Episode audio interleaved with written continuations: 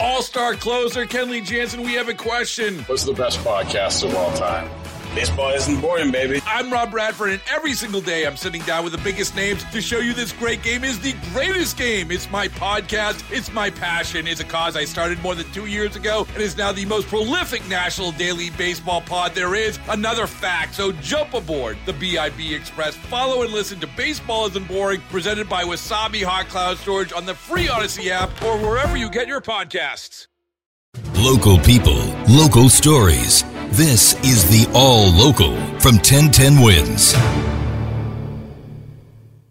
I'm Bridget Quinn, and here are today's top local stories. The FDNY just announcing this morning that firefighter William Moon, who was critically injured earlier this week, will not survive.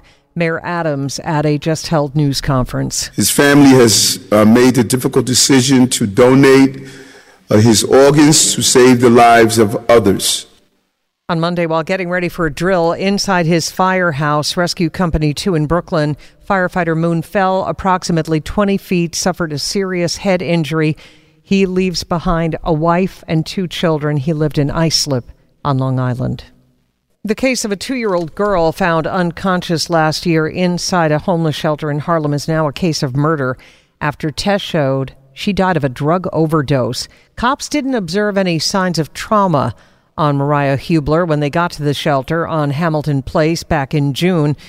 The EMS rushed her to Morningside Hospital, but she could not be saved, and now the medical examiner has determined her death to be a homicide. She died of acute methadone intoxication. Police have interviewed the child's parents and others living at the shelter, but so far nobody has been arrested. A baby and a 25 year old woman are fighting for their lives this morning after an early morning fire in the Bronx. Firefighters found three people in upstairs bedroom suffering from smoke inhalation. A 25 year old woman and an infant pulled out in critical condition, and a 65 year old man with non life threatening injuries. Across the street, Wanda knew it was bad. The baby wasn't crying or anything, and the mother looked like to me um, they was giving a CPR. The fire on Tinton Avenue near East 169th Street spread to the home next door. Fire Chief Brian Shovlin says at least his people caught a lucky break. There's an EMS station nearby. Those guys did a great job letting the fire units know that there was trapped civilians. Roger Stern, 1010 wins on 92.3 FM in Morrisania, the Bronx. Another brutal anti Semitic attack in the city. Cops are searching for the man who knocked a 63 year old to the ground in Central Park. Police say the attacker of the 63 year old man spewed anti Semitic remarks and referenced rapper Kanye West before he struck the victim from behind so hard that he fell, chipping a tooth and breaking his hand. Last month, hate crimes were up 70% in New York City compared to the same month a year earlier, led by a surge in anti Semitic attacks, which rose 125%.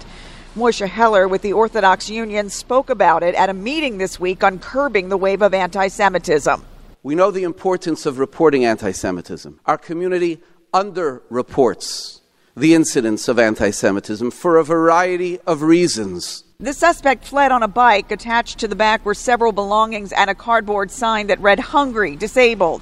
Marla Diamond, 1010 wins on 92.3 FM in Central Park. Also, police have indeed released images of this suspect, and they are going up on our website, 1010wins.com. New York City's controller says the city stands on solid ground to face the economic headwinds of the next year.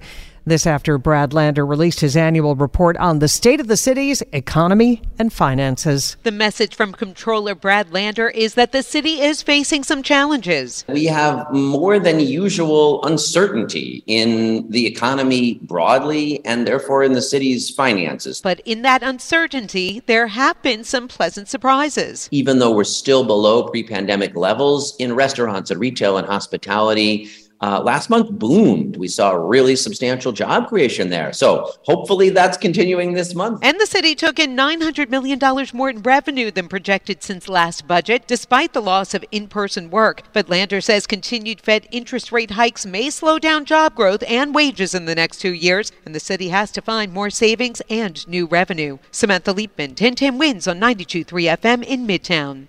Thanks for listening to the All Local from 1010 Wins. And for the latest news, traffic, and weather, tune to 1010 Wins, visit 1010wins.com, or download the Audacy app to take us wherever you go. All star closer Kenley Jansen, we have a question. What's the best podcast of all time? Baseball isn't boring, baby. I'm Rob Bradford, and every single day I'm sitting down with the biggest names to show you this great game is the greatest game. It's my podcast, it's my passion, it's a cause I started more than two years ago, and is now the most prolific national daily baseball pod there is. Another fact, so jump aboard the BIB Express. Follow and listen to Baseball Isn't Boring, presented by Wasabi Hot Cloud Storage on the free Audacy app or wherever you get your podcasts.